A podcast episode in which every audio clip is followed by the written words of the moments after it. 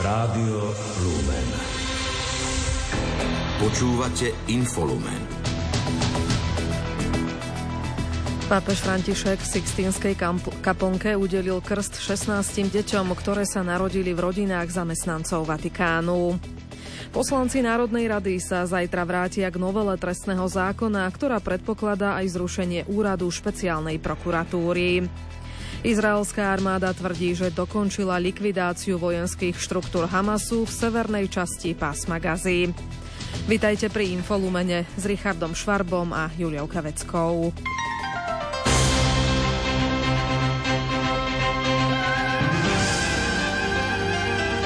Cirkvi. V nedeľu po slávnosti zjavenia pána slávime v rímskokatolíckej cirkvi Sviatok Krstu pána. Tým sa končí vianočné obdobie. Viac o ňom povie Pavol Jurčaga. Počas tohto sviatku sa pripomína Ježišov krst v Jordáne. Slovo má spisky diecézny biskup František Trstenský. Túto nedelu si obnovme naše krstné sľuby, lebo nad každým jedným z nás, ktorí sme prijali sviatosť krstu, Boh vyriekol tieto slova. Ty si môj milovaný syn, ty si moja milovaná dcéra, v tebe mám zalúbenie. Boh má zalúbenie v každom jednom z nás. Lebo On je náš nebeský Otec, ktorý nás miluje, ktorý si nás vyvolil, ktorému sme blízki v srdci, ktorý si nás každého z nás nosí vo svojom srdci. Vešpery dnešného sviatku ukončujú vianočné obdobie liturgického roka. Pokračuje dekan bansko katedrály Peter Staroštík. Ježiš musí a chce splniť všetko, čo je spravodlivé, celú Božiu vôľu. Preto sa stavia do radu hriešnikov a prijatím krstu pokánia nastupuje na cestu zmierujúceho utrpenia. Krst pána v rieke Jordán je začiatkom jeho verejného účinkovania. Slovo má profesor Anton Fabián z Košíc. Preto aj trojediný Boh pri každej omši nám túto svoju lásku opakuje a k nej nás vyzýva. Krstná kultúra našej duše je veľkým darom. Krst v rieke Jordán zaznamenali všetci traja synoptickí evanielisti. Pokračuje kňaz Jozef Jurko. Ďakujeme za dar svätého krstu. Želám vám i sebe, aby sme nielen pri krste boli milovaní synovia a dcery nebeského Otca, ale aj po celú väčnosť. Nech nám tom pomáha Božie požehnanie. Do 14. februára budeme prežívať cezročné obdobie. Pápež František v Sixtínskej kaplnke udelil krst 16 deťom, ktoré sa narodili v rodinách zamestnancov Vatikánu. Medzi novopokrstenými boli aj dva páry dvojčiat. Prítomných rodičov a krstných rodičov vyzval, aby si tento dátum navždy pamätali, rovnako ako deň narodenia dieťaťa. Aj Bratislava včera na Sviatok zjavenia pána privítala troch kráľov.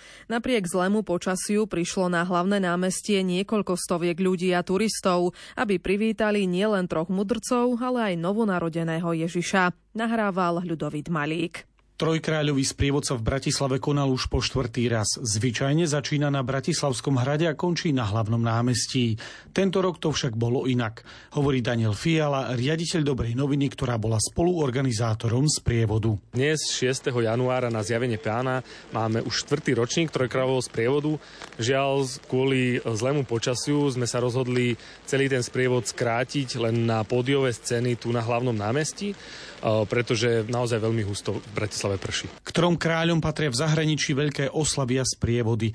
Podobnú tradíciu sa organizátori sprievodu snažia vytvoriť aj v našom hlavnom meste, vysvetľuje Daniel Fiala. Cieľom týchto sprievodov je naozaj oslaviť tento krásny sviatok, ktorý je aj štátnym sviatkom na Slovensku, takto spoločne e, kultúrnou udalosťou a priniesť e, príbeh troch kráľov do centra Bratislavy, tak aby sme si ho tu mohli spoločne užiť ako veľké spoločenstvo ľudí, ktorí putujú za hviezdou do Betlehema. Program na hlavnom námestí začal vystúpením Gajdošov, pokračoval príchodom Svetej rodiny, ktorej traja králi doniesli dary, zlato, kadidlo a mírhu. Tento rok predstavovali nazareckú rodinu manželia Gejdošovci so svojím 5-mesačným bábetkom, hovorí manžel Andrej Gejdoš. Ten význam trojkalého sprievodu, ktorý ja vnímam za taký najdôležitejší, je ten, že prináša vlastne posolstvo Evanielia a ten veľký vianočný príbeh priamo do ulic Bratislavy, hlavného mesta a ľudia tak môžu byť e, bližšie pri tomto príbehu, prežiť ho takým zvláštnym, špecifickým spôsobom, nielen tak, že ho počujú alebo čítajú, ale tak, že vidia aj tie postavy akoby naživo, reálne.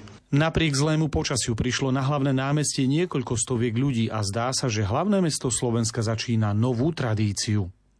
Vo farnosti Žilina Solinky patrí už niekoľko rokov k Sviatku zjavenia pána aj trojkráľový koncert. Vo farskom kostole Dobrého pastiera včera vystúpil folklórny súbor Bobáňovci, hovorí administrátor farnosti Dobrého pastiera v Žiline na Solinkách Daniel Balej. Teším sa, že ste prišli no a že ste eh, prijali pozvanie, ako nám možno sprítomniť ešte stále tú vianočnú atmosféru a možno aj taký nádych tých tradícií, toho všetkého, čo možno prežívali tí naši otcovia a mami, možno kedysi dávnejšie, či už aj tým oblečením, alebo aj tým spevom, hudbou.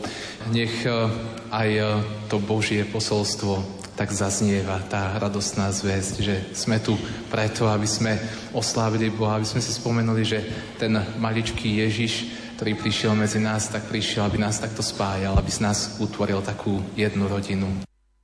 Bobáňovci vystupovali na Solinkách opäť po roku, vysvetľuje vedúci súboru Miloš Bobáň. Ďakujeme vám z celého srdca, že sme mohli takto uzavrieť naše vianočné obdobie. Deti sa už tešia na obdobie cez rok, aby mohli tancovať. Ale tieto projekty vznikli preto, lebo chceme ukázať ľuďom to, čo v nás je, aj to duchovné, to, čo v nás rastie na novo, Program je skoro ten istý ako minulý rok, ale polovička ľudí je nových, tak to je od nás to, čo sme chceli ukázať. Patriarcha Kiril počas Vianočnej liturgie v chráme Krista Spasiteľa v Moskve vyzval obyvateľov Ruska, aby sa modlili za svoju krajinu, aby žiadna cudzia zlá vôľa nemohla narušiť pokojný tok ich životov. Prezident Vladimír Putin vo Vianočnom príhovore ocenil Rusku právoslavnú církev za podporu ruskej armády. Domáce spravodajstvo. Kresťansko-demokratické hnutie rozhodne o lídrovi kandidátky do eurovolieb a o jej zložení na celorepublikovej rade. Tá by mala byť vo februári, povedal to predseda hnutia Milan Majerský. My máme e, systém, ktorý je možno konzervatívny, je zložitý, ale je aj spravodlivý. E, vzhľadom na to, že máme e, takmer 6,5 tisíc členov, nie je jednoduché určiť tú kandidátku, preto rada KDH, alebo celoslovenská rada KDH určuje, kto bude na kandidačnej listine do eurovolieb, respektíve do parlamentných volieb, respektíve za župana. V tomto prípade, ak sa bavíme o eurovoľbách, tak celoslovenská rada schváli kandidačnú listinu a samozrejme aj jej poradie a líderstvo, kto bude na prvom, druhom, treťom a tak ďalej mieste.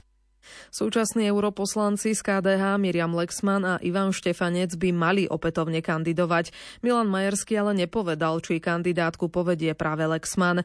Zatiaľ podľa slov Majerského KDH nerokovalo ani s inými stranami o tom, že by im mohli ponúknuť miesta na kandidátke.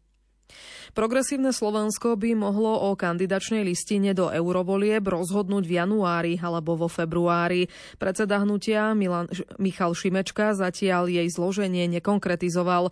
Deklaroval ambíciu získať čo najlepší výsledok a pripomenul úspech z predchádzajúcich volieb do Európskeho parlamentu. Šimečka tiež avizoval, že kandidovať nebude. V tejto chvíli prebieha v progresívnom Slovensku diskusia o tom, ako pristúpiť k tej predvolebnej kampani do európskych volieb, ako vyskladať tú najlepšiu možnú kandidátku. To rozhodnutie o tom jej zložení padne niekedy v priebehu januára, februára. To, čo viem povedať už teraz, je, že to bude kandidátka plná ľudí, ktorí budú okamžite pripravení pracovať pre Slovensko a pre Európsku úniu, keď budú zvolení poslancami Európskeho parlamentu a poslankyňami. Rovnako už teraz viem povedať, že to bude rodovo vyvážená kandidátka, tak ako naša do Národnej rady. Rovnako viem povedať, že naše ambície musia byť tie najvyššie. Michal Šimečka si nevie predstaviť, že by šli do eurovolieb na jednej kandidátke s inými stranami. Vie si však predstaviť, že by kandidátku ich hnutia posilnili aj osobnosti, ktoré nie sú členmi PS. Od 1. januára 2025 materské školy už nebudú financované mestami a obcami, ale štátom, rovnako tak aj školské kluby pre deti. Takéto normatívne financovanie materských škôl vníma minister školstva Tomáš Drucker ako veľmi pozitívny krok pre Slovensko. Ja to veľmi, veľmi vnímam ako pozitívny krok, hlavne práve v tých, nazveme to, tej oblasti tej generačnej chudoby to socioekonomické prostredie sa ukazuje, že má obrovský vplyv na budúcnosť človeka. Tam, kde ste sa narodili, väčšinou aj zostávate v tom prostredí. Tie šance na to, že sa z toho vymaníte, sú nízke. A začína to napríklad aj tými materskými školami. Ak máte obec, kde máte 70-80% nezamestnaných. A sú to častokrát práve aj tie mnohé rómske osady. Tá obec nemá na to finančné prostriedky, aby ufinancovala materskú školu, pretože tie peniaze pochádzajú z daní príjmu fyzických osôb. Normatívne financovanie materských škôl je podľa ministra o solidarite. Mnoho detí sa totiž nedokáže vymaniť z generačnej chudoby a medzi nimi môže byť aj talent, ktorý by sa mohol rozvinúť, ak by sa narodil niekde inde. Oni nám tam zostávajú v tom systéme, aj regionálne, aj v celom tom sociálnom prostredí. Preto, ako náhle prejdeme na financovanie štátu, tak budeme vedieť financovať aj v takýchto regiónoch. Niekto im povie, či je to spravodlivé. Je to spravodlivé. Je to solidárny systém a na konci dňa nás to, teraz keď poviem, že bude stať oveľa menej a mnohí z tých ľudí, o ktorých dnes nevieme ich odtiaľ vymaniť, by možno bol ten talent, ktorý keby sa narodil niekde inde, tak by nám ušiel. Možno je to aj športový talent, nie len eh, talent na matematiku, ale, ale nemá tu šancu sa dať. Ako avizoval minister, na Slovensku chýbajú mnohé profesie a v budúcnosti by ich mohli aj z týchto detí vytvoriť a produkovať. Krátko z domova. Poslanec Národnej rady za SNS Rudolf Huliak si myslí, že strana predstaví kandidáta na prezidenta na budúci týždeň. Nepotvrdil, či ním bude jej šéf Andrej Danko, avšak myslí si, že je povinnosťou lídra strany doviezť ju k prezidentským voľbám. Hnutie Slovensko podľa predsedu jej klubu Michala Šipoša zatiaľ nie je rozhodnuté, koho podporí. Uviedli to v diskusnej relácii TV Markíza na telo. Koalícia sa dohodla, že nebude chodiť do diskusných relácií s Igorom Matovičom. Poslanec Michal Šípoš tak zdôvodnil svoju účasť v relácii na telo a jeho oponent Rudolf Huliak takúto dohodu potvrdil. Podľa ministra vnútra Matúša Šutaja Eštoka by Peter Pellegrini mohol zostať predsedom hlasu aj po zvolení za prezidenta. Povedal to pre Started Up. Dúfa, že Pellegrini kandidovať bude. V rozhovore tvrdí, že zatiaľ nevie, ako sa Pellegrini rozhodol. Poslanci Národnej rady budú od zajtra pokračovať v šiestej schôdzi Národnej rady. Vrátiť sa majú aj k novele trestného zákona, ktorá predpokladá zrušenie úradu špeciálnej prokuratúry. Najprv sa majú zaoberať návrhom vlády, aby sa o novele rokovalo v skrátenom legislatívnom konaní. Predseda Národnej rady Peter Pellegrini avizoval, že do diskusie k tomuto bodu sa prihlásilo 59 poslancov. Nový stavebný zákon zrejme začne platiť až budúci rok. Ministerstvo dopravy navrhuje posunúť jeho účinnosť na 1. apríla 2025. Platiť v pôvodnom termíne, teda od 1. apríla 2024, začne s úpravami len zákon o územnom plánovaní. Správy zo sveta.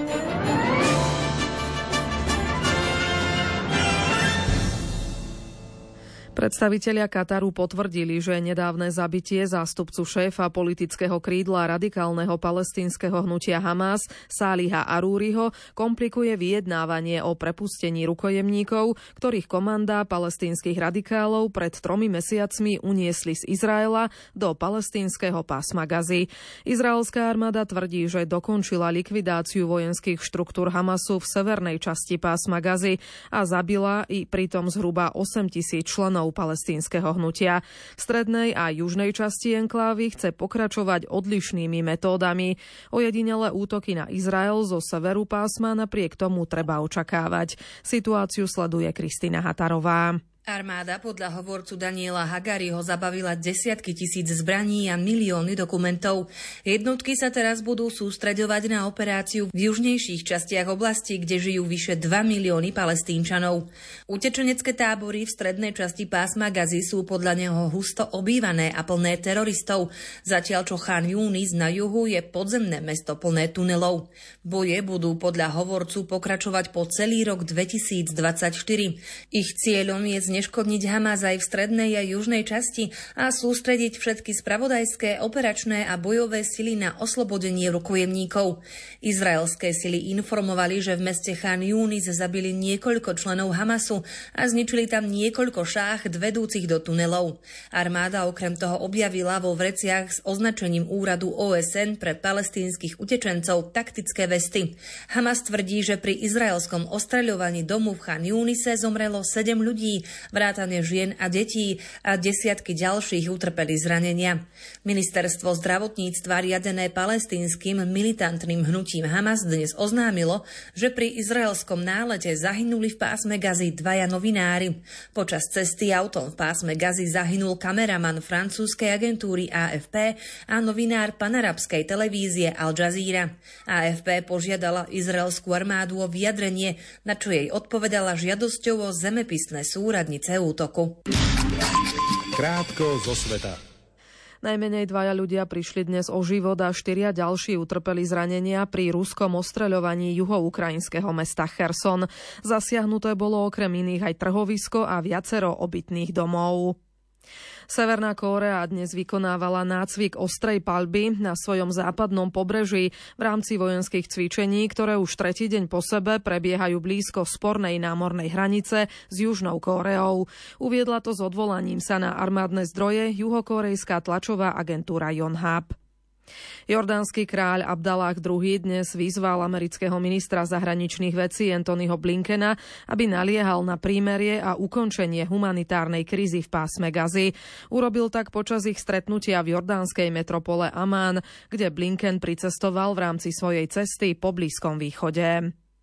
Americký minister obrany Lloyd Austin priznal zodpovednosť za pochybenie, ktorého sa jeho rezort dopustil, keď včas nezverejnil správu o jeho hospitalizácii kvôli komplikáciám po nedávnom lekárskom zákroku. Podľa medializovaných správ o tom, že Austin je chorý a nemôže vykonávať svoje povinnosti, nevedel ani prezident USA Joe Biden a iní najvyšší predstavitelia Bieleho domu. 90-ročnú ženu sa podarilo včera živú vytiahnuť spod strosiek po piatich dňoch od silného zemetrasenia, ktoré postihlo Japonsko. Zahynulo pri ňom najmenej 126 ľudí. Vyše 200 ľudí zostáva nezvestných. Záchranné práce komplikuje zlé počasie. Predseda Európskej rady Charles Michel bude v júni kandidovať vo voľbách do Európskeho parlamentu. V prípade zvolenia zo svojho postu odíde v polovici júla. Povedal to v rozhovore pre belgické noviny Den Standard. Šport Rádia Lumen. Slovenská lyžiarka Petra Vlhová vyhrala dnešný slalom Svetového pohára v Krajenskej gore. Na druhé miesto odsunula Nemku Lenu Dýrovú, ktorá zaostala o 72 stotín. Tretia skončila prekvapujúco Američanka AJ Hartová. Vlhová zaknihovala po prvenstvách v a Kurševeli tretí triumf v sezóne a celkovo 31. v prestížnom seriáli. Naozaj bolo to veľmi náročné. To prvé kolo dobre, ale to druhé kolo bolo, tie podmienky boli naozaj ťažké, takže bolo dôležité sa na to pripraviť a lyžovať uh, trošku inakšie, lebo predsa v tých podmienkach uh, nemôžem ísť do toho ako prvé kolo, takže som šťastná, že, že mi to vyšlo a že som dokázala podať moju jazdu priebežnom poradí disciplíny stiahla Petra Vlhová manko na američanku Mikaelu Šifrinovú, ktorá nedokončila prvé kolo zo 105 na 5 bodov. Druhá je aj v celkovej klasifikácii. Za Šifrinovou zaostáva o 207 bodov. Víťazstvo si vychutnala spolu s množstvom slovenských fanúšikov, ktorí prišli do Slovenska. Ja ich nepočujem počas jazdy, samozrejme, keď idem okolo, tak ich počujem a naozaj uh, je to úžasné, že sem prišli a že mi vytvorili domáce podmienky, takže aj kvôli tomu sa teším možno ešte viacej, že som dokázala uh, tu zvíťaziť pred nimi. Rakúsky lyžiar Manuel Feller triumfoval v slalome Svetového pohára v Adelbodene. Vo švajčiarskom stredisku bol po prvom kole až piaty, ale vydarenou druhou jazdou sa vyšvihol na najvyšší stupienok. O dve stotiny predstihol Nóra Atleho Lieho McGrata. Tretí skončil nečakane ďalší Rakúšan Dominik Rašner, ktorý štartoval s číslom 35.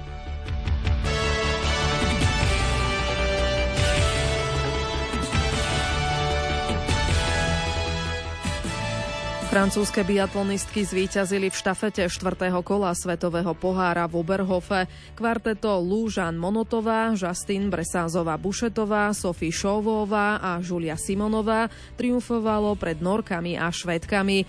Pre Slovenky v zložení Ema Kapustová, Maria Remeňová, Zuzana Remeňová a Julia Machiniaková sa preteky skončili potom, čo ich stiahli strate na predposlednej streleckej položke a obsadili 13. priečku. Biatlonisti Norska triumfovali v štafete na 4x7,5 kilometra na podujatí 4. kola Svetového pohára v nemeckom Oberhofe. Kvarteto Endre Strandheim, Sturlahom Legreit, Tariebe a Johannes Stingnes B finišovalo s priepasným náskokom viac ako dve minúty pred druhým domácim Nemeckom. Tretie skončilo Taliansko. Slováci v pretekoch neštartovali.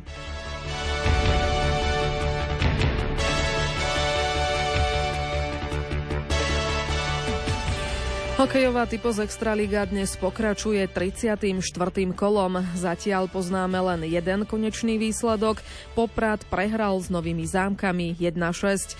Banská Bystrica vyhráva v polovici druhej tretiny nad Liptovským Mikulášom 2-0. Michalovce po druhej tretine prehrávajú s Košicami 0-1. V Trenčine sa začala aktuálne druhá tretina. Domáci vyhrávajú nad Slovanom Bratislava 2-1 a Humenné po prvej tretine prehráva zo Spišskou Novou Vsou 0-1. O 18. hodine kolo skompletizuje zápas Nitra zvolen. Hokejisti Montrealu zvíťazili v noci nad lídrom východnej konferencie NHL New Yorkom Rangers 4-3 po samostatných nájazdoch. Slovenský útočník Juraj Slavkovský sa do kanadského bodovania nezapísal. Zo Slovákov bodoval len útočník Calgary Martin Pospíšil, ktorý zaznamenal asistenciu pri prehre 2-3 vo Filadelfii. Jeho spoluhráč Adam Ružička sa stal slovenským rekordérom v počte zápasov za Calgary, zaznamenal ich 108. Šimon Nemec nastúpil opäť v prvej obrane New Jersey, no Devils doma podľahli Vancouveru 4-6. Slovenský obranca bol najvyťaženejším hráčom hráčom týmu. Slovenský hokejista Miloš Kelemen sa v noci podielal gólom na triumfe Taxonu v zápase zámorskej AHL na ľade Chicago 4-0. 24-ročného útočníka hosti vyhlásili za prvú hviezdu stretnutia. Dvojbodový duel zaznamenal útočník Marian Studenič, ktorý dvoma asistenciami prispel k výhre Koušely nad Aborsfordom 4-0. Bodoval aj Kelemenov spoluhráč obranca Patrik Koch, ktorý zaznamenal jednu asistenciu. Prvý zápas po juniorskom svetovom šampionáte odohral kapitán slovenskej 20 Adam Sýkora. 19-ročný útočník sa do štatistik zapísal asistenciou a pomohol Hartfordu k víťazstvu 5-3 na ľade Hershaj. Slovenské hokejistky prehrali na majstrovstvách sveta do 18 rokov s Američankami 1-7. S favoritom celého turnaja dlho držali krok, no v tretej tretine inkasovali až 6 gólov. V týme je aj 15-ročná Nela Lopušanová, ktorá ale nebodovala.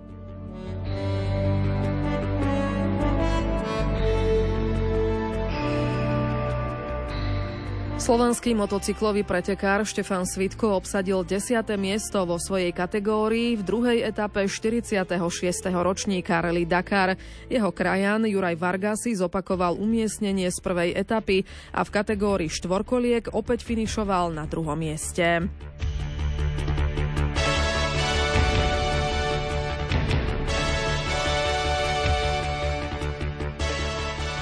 Slovenská tenistka Viktória Hrunčáková spoločne s kazaškou Annou Danilinovou triumfovali na turnaji VTA v novozélandskom Oaklande. Vo finále zdolali ako nasadené dvojky nenasadenú česko-americkú dvojicu Bousková Mateková Sancová 6-3, 6-7, 10-8. Hrunčáková získala piatý kariérny titul vo štvorhre. Slovenská tenistka Anna Karolína Šmídlová postúpila do hlavnej súťaže dvojhry na turnaji VTA v austrálskom Hobarte. V pozícii nasadenej šestky zdolala vo finále kvalifikácie 18-ročnú Češku Lindu Fruhitovú 6-4-6-2. Španielský tenista Rafael Nadal sa pre zranenie odhlásil z úvodného grandslamového turnaja sezóny Australian Open. 37-ročný Španiel utrpel mikrotrhlinu svalu len necelý týždeň od svojho súťažného návratu po ročnej absencii spôsobenej zranením bedrového klbu. Nadal uviedol, že nové zranenie nesúvisí s predošlými zdravotnými problémami. Nemeckí tenisti triumfovali na turnaji United Cup v austrálskom Sydney. Vo finále zvíťazili nad Polskom 2-1. O ich výhre rozhodla štvorhrá. Kazašská tenistka Jelena Rybakinová sa stala víťazkou turnaja VTA v austrálskom Brisbane. Vo finále v súboji dvoch najvyššie nasadených hráčok zdolala ako dvojka turnaja Bielorusku Arinu Sobolenkovú hladko 6-0-6-3. Ruský tenista Andrej Rubľov potvrdil pozíciu nasadenej jednotky a triumfoval na turnaji v Hongkongu. Vo finále zdolal nenasadeného Fína Emila Rusu Woriho 6-4-6-4. Americká tenistka Coco Gaffová obhájila titul na turnaji VTA v novozélandskom Oaklande. Vo finále zvíťazila ako nasadená jednotka nad dvojkou podujatia Jelinou Svitolinovou z Ukrajiny po tuhom boji 6-7, 6-3, 6-3.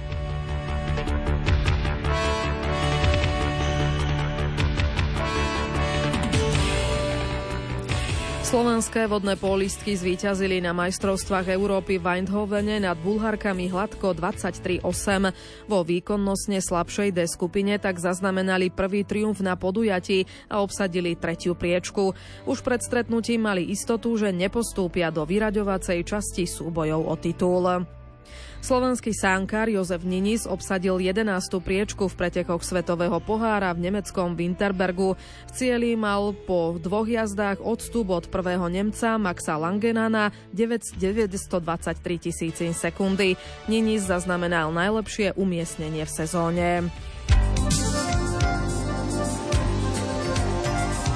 Počasie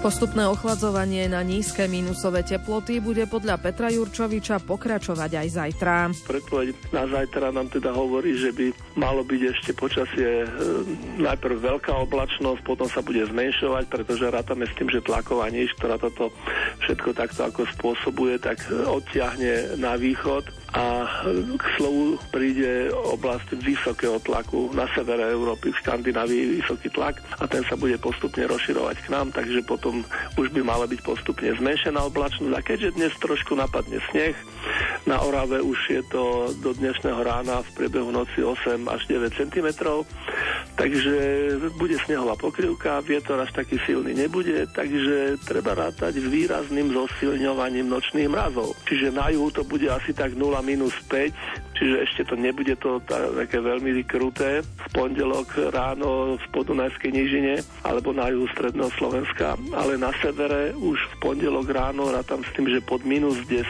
12, 13, no ak strávite nedelný večer s Rádiom Lumen, môžete si o 20. hodine 30. minúte vypočuť reláciu Karmel.